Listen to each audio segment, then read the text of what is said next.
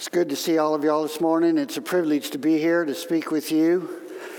Um, for those of you that do not know me, my name is Sam Brooks, and my wife and I have been here for about two and a half years. And we constantly are amazed and we constantly uh, tell each other that this is home. And I once heard a definition of home.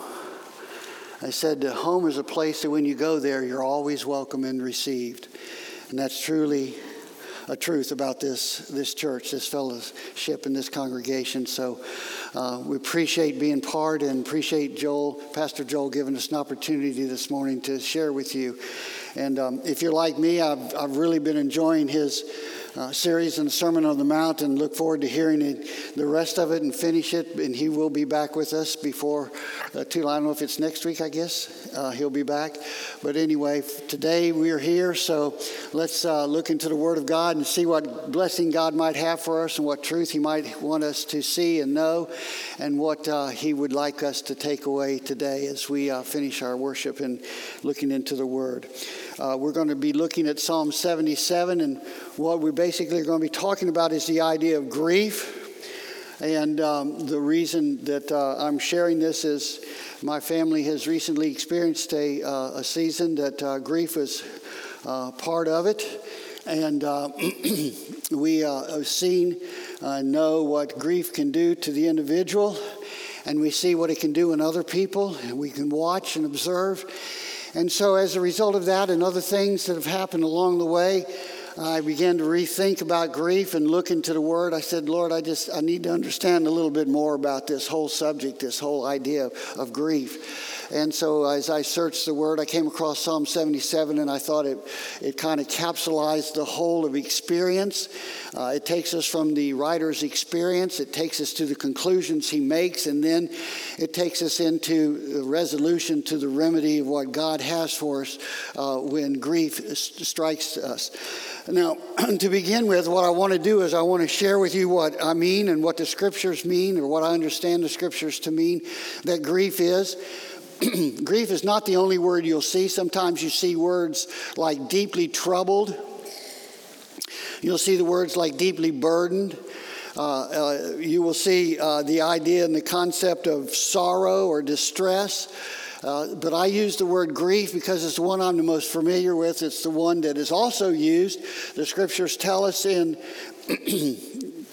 the New Testament that we are to grieve or that we grieve, but not as those who have no hope. Uh, so we see that grief is part of the human experience. It happens, and uh, it will probably happen in your life before you pass on if it hasn't already. As I look out among us, especially those of you that are my generation, probably we have already already experienced grief, most of us. But at the same time, those of you who are young can experience grief. Grief comes through events, different events, not always the same, but they're events that have high impact, especially high emotional impact upon us. That the first thing that usually happens is we're shocked, and then we have an emotion of sorrow or sadness.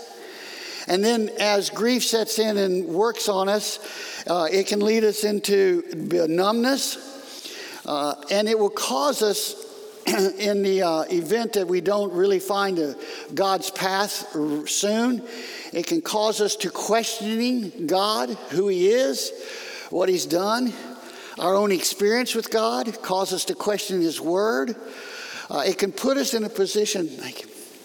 It can put us in a position where we are uh, uh, uh, really begin to even doubt our faith, doubt God, think that He has abandoned us.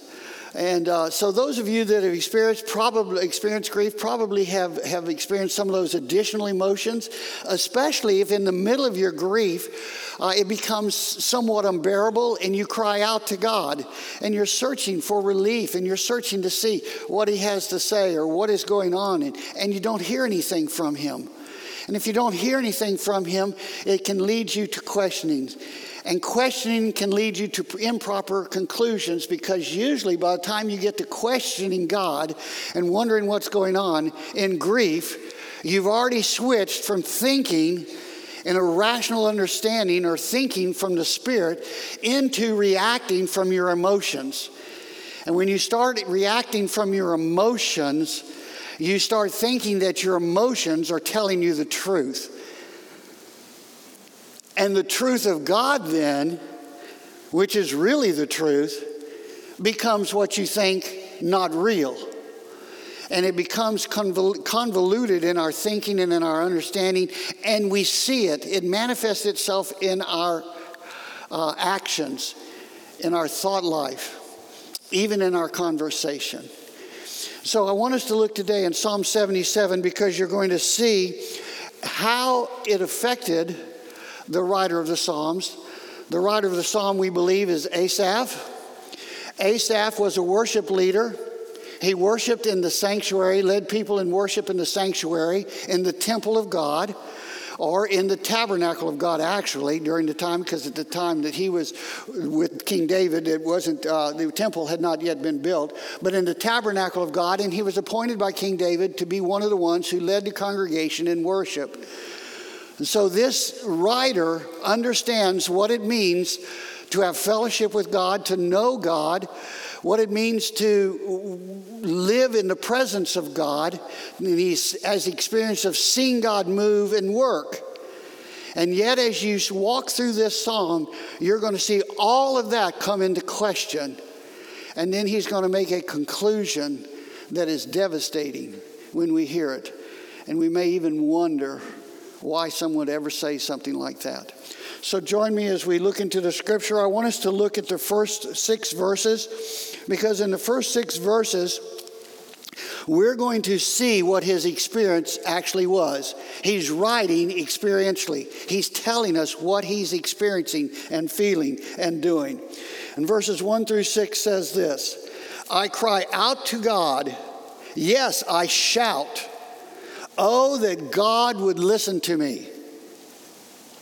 When I was in deep trouble, I searched the Lord, searched for the Lord.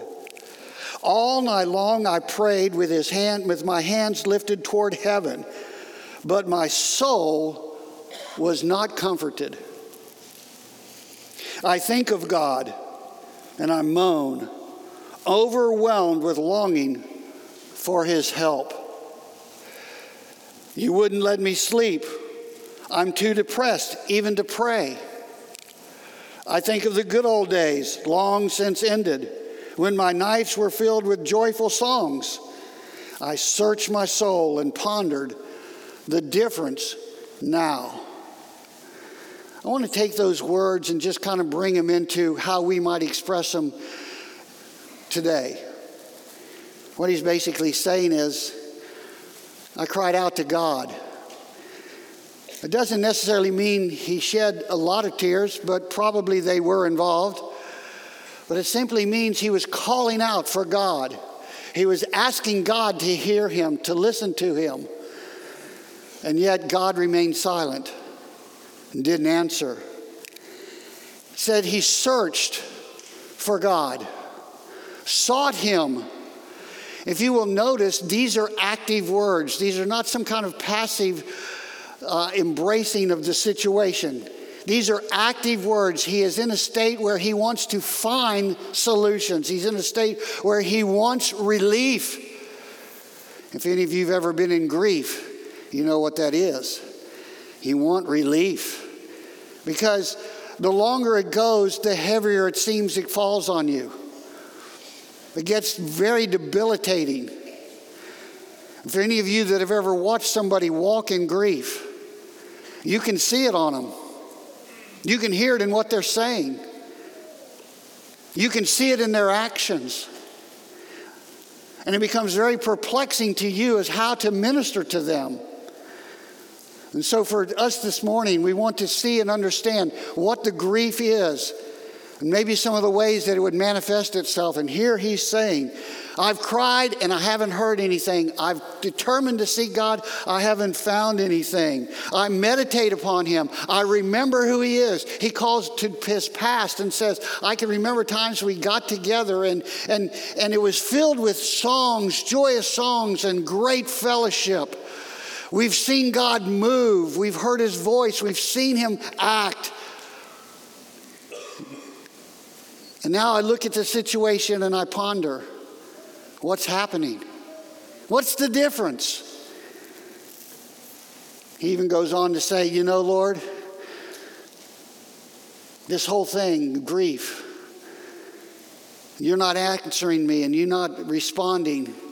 My searching and not finding and not finding comfort has left me sleepless.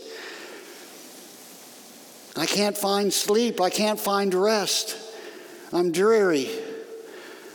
And so, whenever I try to pray, I just give up in frustration and futility.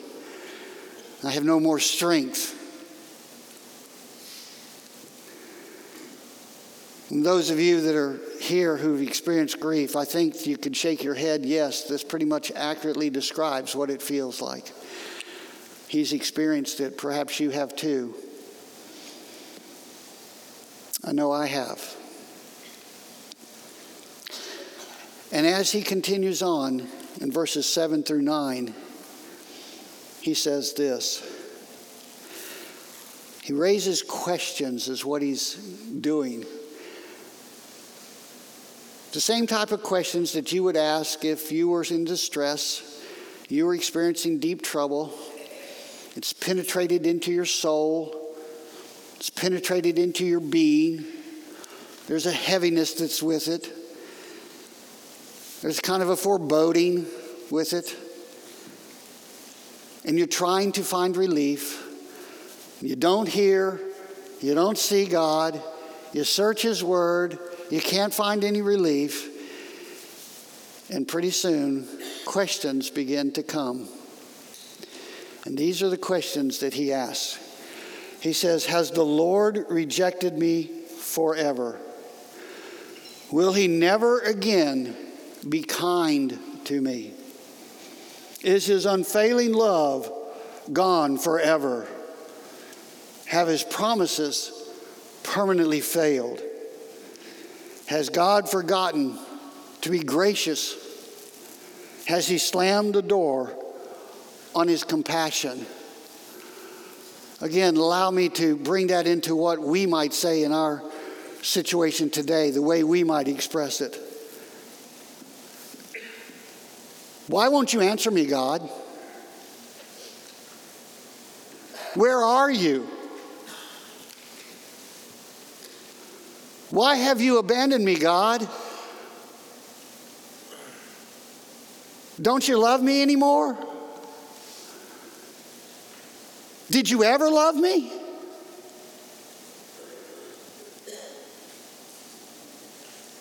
Are your truths and your, your word, is it, is, it, is it true? Are your promises, are they really true? Or is it just something that I've believed and it's empty?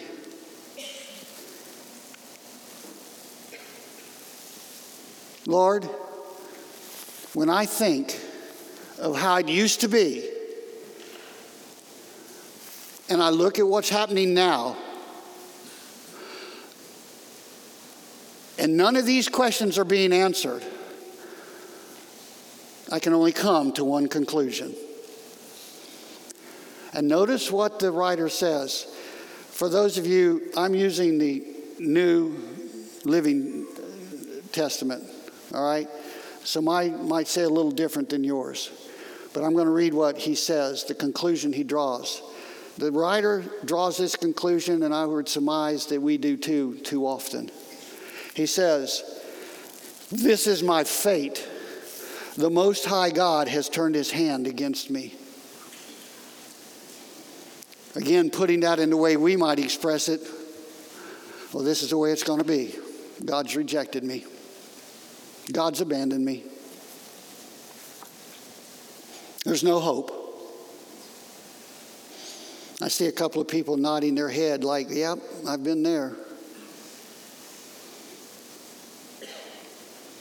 When grief has entered into our lives to such an extent that we can identify with what he's saying here in the Psalms, especially on an emotional level, we can begin to understand why our thinking gets all skewed. We can begin to understand what it really feels like. and how real it feels that God doesn't care, and how real it feels that God has left us. And we don't know why He's angry with us. We can't figure it out. Job is a, a story in the, in the scriptures, a whole book's written on the life of Job or the experience that Job had with grief. You know the beginning of the story. Job is a man who's living the life. As you read through the book, you find a little bit more and more of his life, but this is a man who's concerned about other people.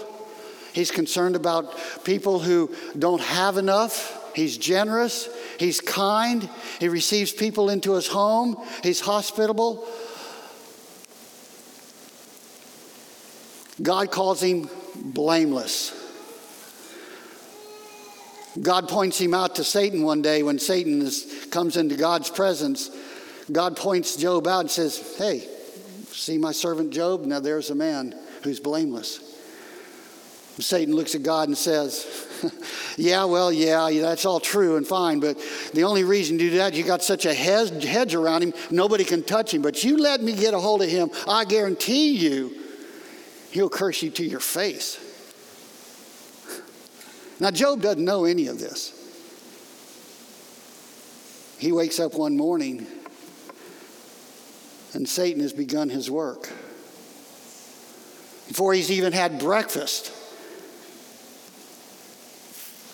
some of his servants come to him and says, Your children were all gathered together last night and were enjoying festivities together. And the, and the building they were in collapsed upon them and they're all dead. And he hadn't even finished his conversation with Job, and another servant comes up and says, Master, all your herds and all your flocks were out in the fields, and a tornado came through, destroyed every one of them. All of your flocks, all of your herds, they're all dead. All your economic possessions are gone. And that doesn't even begin to sink in until all of a sudden Job is feeling pain in his body. Before the day's over, he's covered from head to foot in boils. If any of you have ever had a boil, you know how painful they can be. Imagine your whole body filled with boils. And Job finds himself sitting on an ash heap taking scraps of pottery and scraping his boils in his body and trying to find relief, all the while crying out to God. But he finds no relief.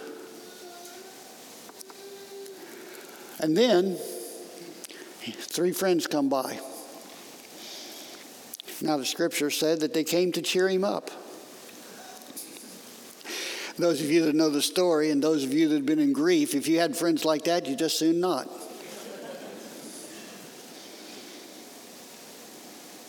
But it's very interesting what they observed. They observed that uh, Job's grief was so great that they could do nothing for the first seven days except just sit there with him and mourn. Job himself describes his grief this way. He said, You know, if you could take it and put it on a scale and weigh it, it would be heavier than all the sand of the sea. And not only that, but it is so heavy upon me, it causes me to speak impulsively.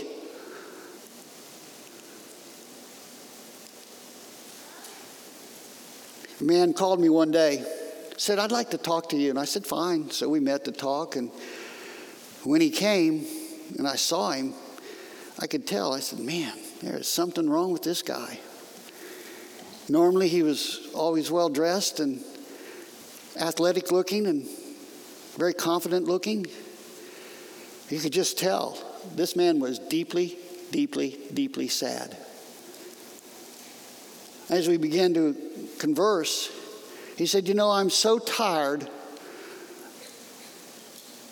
of always feeling like I'm on the outside looking in. I'm so tired of always feeling like everybody else knows the secrets and I don't, and nobody will tell me. And he began to speak about his life and how he was frustrated with God and living because of the events of his life. I knew some of the events of his life, and they were good. They were some positive things. But his grief affected how he looked at everything. It affected his appearance, it affected his thinking, it affected his speech, and his thinking that was negative, led by emotions only, began to affect his actions, which had an adverse effect on his life. And in the midst of it all, he could find no peace with God. That's what the psalmist was feeling. That's what Job was feeling. And I dare say that there's people in here this morning who have felt that, and probably many of you right now are feeling it. You might be right in the midst of it. I know the people in Mississippi, there's a lot of people in Mississippi that are in the midst of it. And what do we do? We resort to emotion and we say, God, where are you? Why are you letting this happen? Why won't you take it away?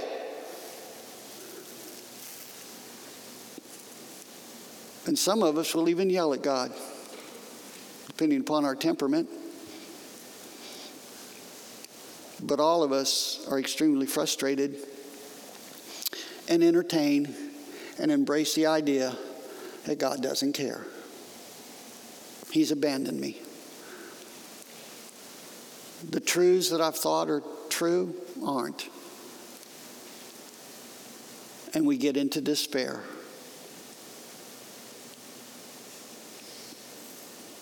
That was the psalmist. That was Job. And that may be you or me. There are some events in my family's recent past. It caused that grief to come in. In fact, actually, it began while we were here, right here in a service, not in a service, but in the, what do you call them, life groups. It started with a phone call. That quick, life changed. That's how fast it can happen. A tornado sweeps through, that fast. Life changes. You get a diagnosis, that fast, life changes. You begin to have constant pain, that quick, life changes. You have an economic turnaround, a crash, that quick. Most of us identify with death as the cause of grief, but there are a lot of other events that can cause grief. Job's an illustration. Perhaps you are. What do you do with it? You just kind of trudge along and hope someday it'll get better? Well, you look down the aisle of the future and you see nothing but darkness. You see nothing but hopelessness. It clouds your memory, it clouds your thinking, it clouds your emotions, it clouds your speech, it clouds your decisions, and it makes you angry. And that anger usually is attributed to God, focused on God. But is that all there is in life? Or is there an answer? Well, the psalmist found an answer. Down in verse 11, verse 11, he says, But then. And I like it when I read but then in scriptures. I like it because that means something's getting ready to happen. And if you read scriptures enough, you begin to realize when he says, but then, something good's going to happen. You see, we were yet sinners, but God. What? We were lost in sin, but God, something good's going to happen. He came and showed us salvation and deliverance, and we embraced it, and our lives changed. But somehow, when we get in grief, we have a problem, and we're looking for that but then, but it doesn't come readily. But it will. And it comes, notice what he says. He says, Then I recall all you have done. Verse 11, I recall all you have done. Oh Lord, I remember your wonderful deeds of long ago. Now we re- read that and we just think, okay, he began to think about things of God. But if you have the opportunity to have somebody explain some of the some of the, the emotion behind the expression there is that is a very hard fought, purposed determination to do it. Everything was against him in emotional ways. And he had to choose and purpose to remember the things of God. And it says he began to focus on that. And as he did, he probably spoke things about what God had done in the past. God's history, who he is, what he's done for his people, even things in his own life where he'd seen God work.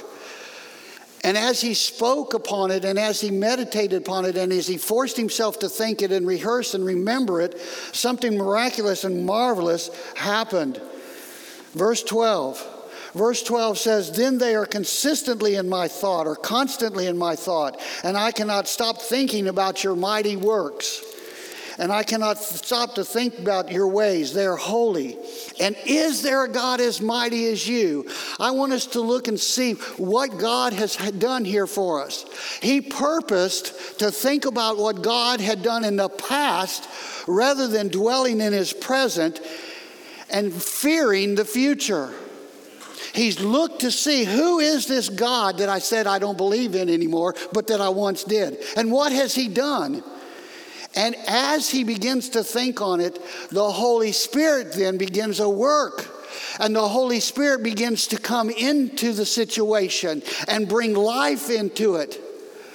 You see, the Holy Spirit brings the truth.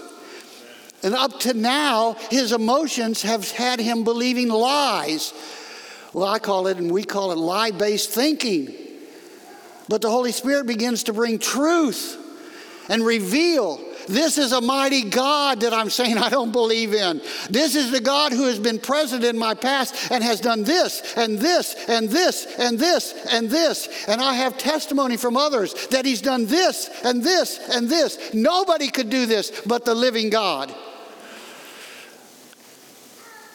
And as he begins to think on it, and as the Holy Spirit begins to work in his life, the truth begins to take effect, and the truth begins to survive and rise up and overtake the false lies and the false feelings. And he begins to see and understand that God really is mighty. And then he remembers a specific incident that happened with the people of Israel. It's down in verse 16. He says, When the Red Sea saw you, and I just want to stop right there because when I say the Red Sea, everybody knows what I'm talking about if you've been in the, in the Bible at all. The Red Sea. He begins to think about what happened and what was swirling around Israel's experience at the Red Sea. They have just escaped 400 years of bondage from the Egyptians. A great day of rejoicing as they marched out with their cattle and their sheep and all their possessions, and even extra possessions as the Egyptians had heaped upon them treasures. They marched out. It was a great day of rejoicing. But that was tempered pretty quickly as they began to run into bumps in the desert. And now they're facing the Red Sea and they're looking before them. What do we do now?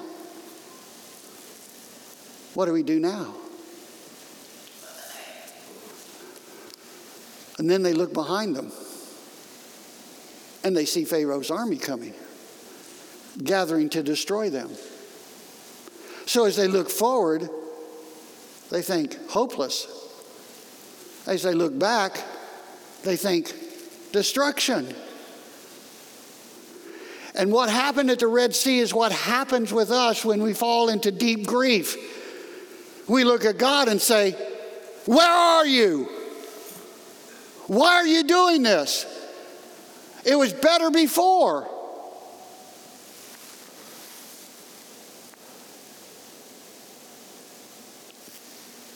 But God says, Go forward. Go forward. Go forward. Go forward. They look at the Red Sea.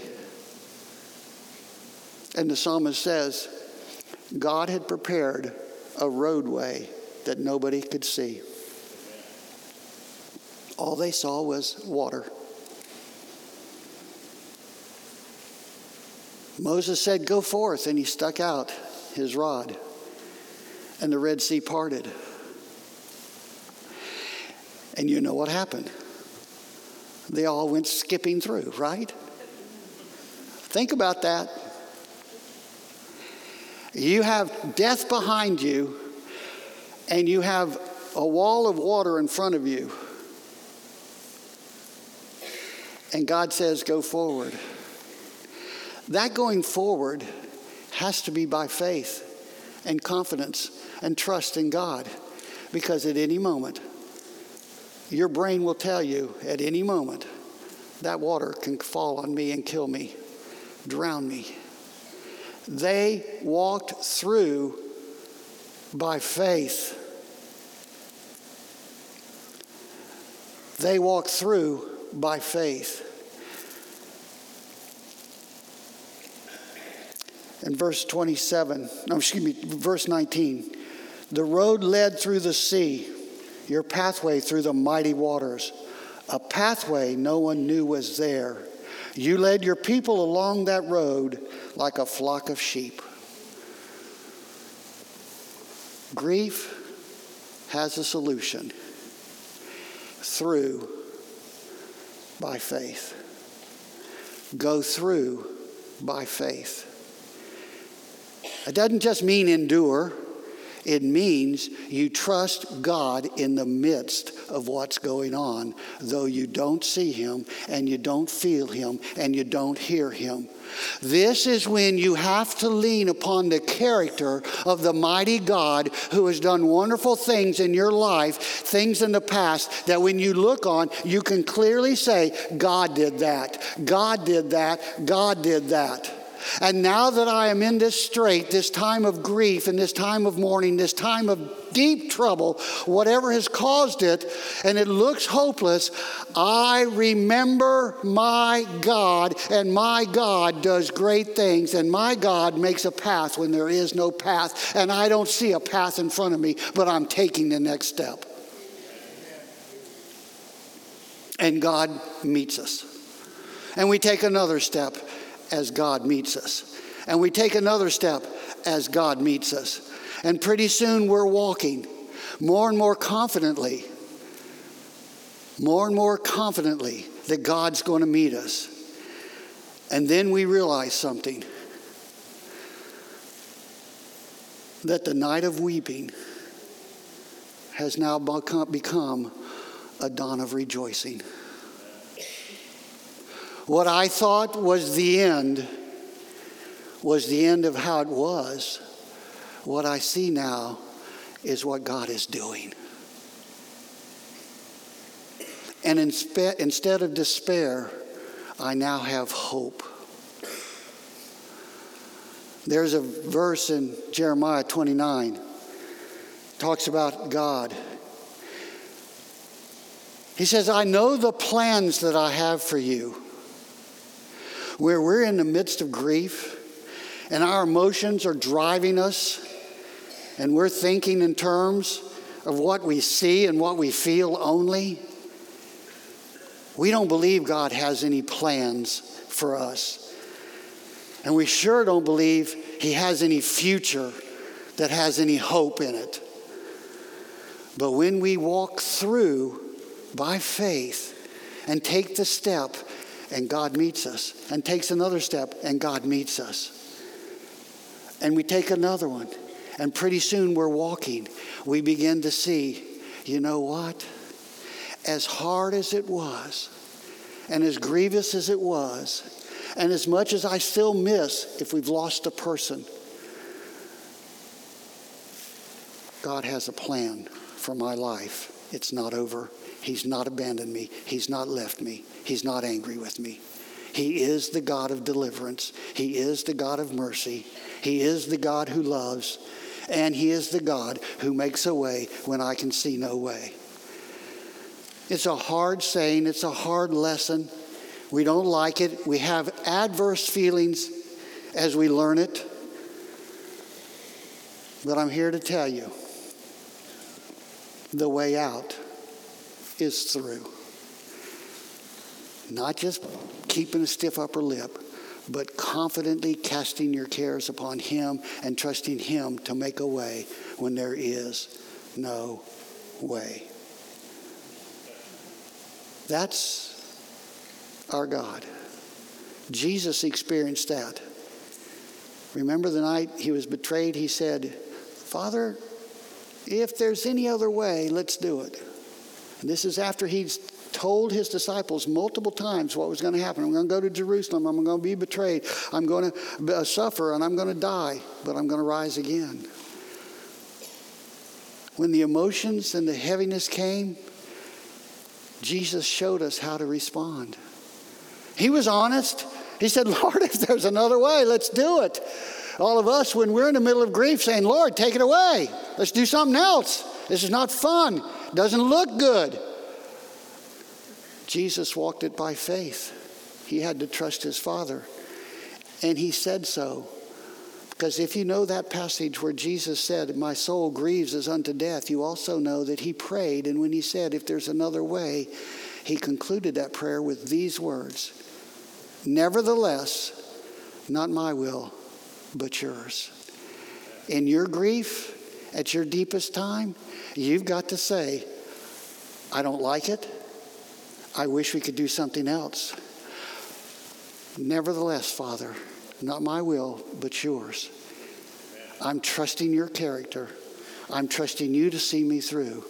And Jesus saw it all the way through to the cross, to the crucifixion, to the burial, to the resurrection. And you and I sit here today, when we face grief, we have hope. Why? Because Jesus has showed us walk the path that God has for you, and you will find life. As much as you may not think so, I've never seen God fail. I've seen the times when it seems like He's taken forever, but He's never failed. And that's our hope, folks. The way out is through. The way through is by faith, directed by God on a road and a path not visible to us, but readily opened when we say yes. Amen. I'd like to close in prayer for those of you, there may be some of you, and from some of your heads, either you've experienced grief or you're experiencing it right now. I'd like to pray for you. I'd like for you to think about what you're experiencing and hear what we said today. And I'd like for you to pray for yourself as well while I pray. And I'd like for you to think in terms of this your first prayer. Your first part of your prayer is God, I thank you that you've not abandoned me. You may feel like it. He may be silent, but that doesn't mean he's abandoned you. The second thing in your prayer, I'd like you to pray this Lord, I don't like this path, but I accept it. And I will walk with it, walk in it, because I know you will walk with me. And then the third is this Lord, show me what I need to know along the way. And show me, Lord, what I need to do along the way. Turn my mourning into joy. Father, I pray for those who are suffering grief. Father, for whatever reason, to whatever, whatever depths. But I pray, Father, that you would show them that you've not abandoned them. You still love them. You're still present. You're still with them, though they don't hear you. I pray, Father, you would show them that. I pray, Father, that they would be able to confess that. I pray, Father, that they would choose to walk the way that you have, though it looks hopeless because your pathway is the way of life, Father. I pray for them that they would realize that. I ask you to show them, I ask you to encourage them in that manner. I ask you, Father, to show them what they need to do, if anything, what they need to know. Especially, Father, that they know you're with them, you love them, and you've not abandoned them. I thank you, Father. I thank you, Father and I ask that you show them the plans that you have for them. Plans that include a hope and a future. This is not the end, and this is not all that it will ever be. And Father, I pray that in the midst of it all, we would remember your character and the eternal hope that we have. And that is that one day our present suffering will be past, and we won't even consider it in light of the glory that we will enter into. Have your way, Father. Take, guide, and lead. Deliver and set free for your glory. And then, Father, let us be a testimony and a comfort to others. In Jesus' name. Amen.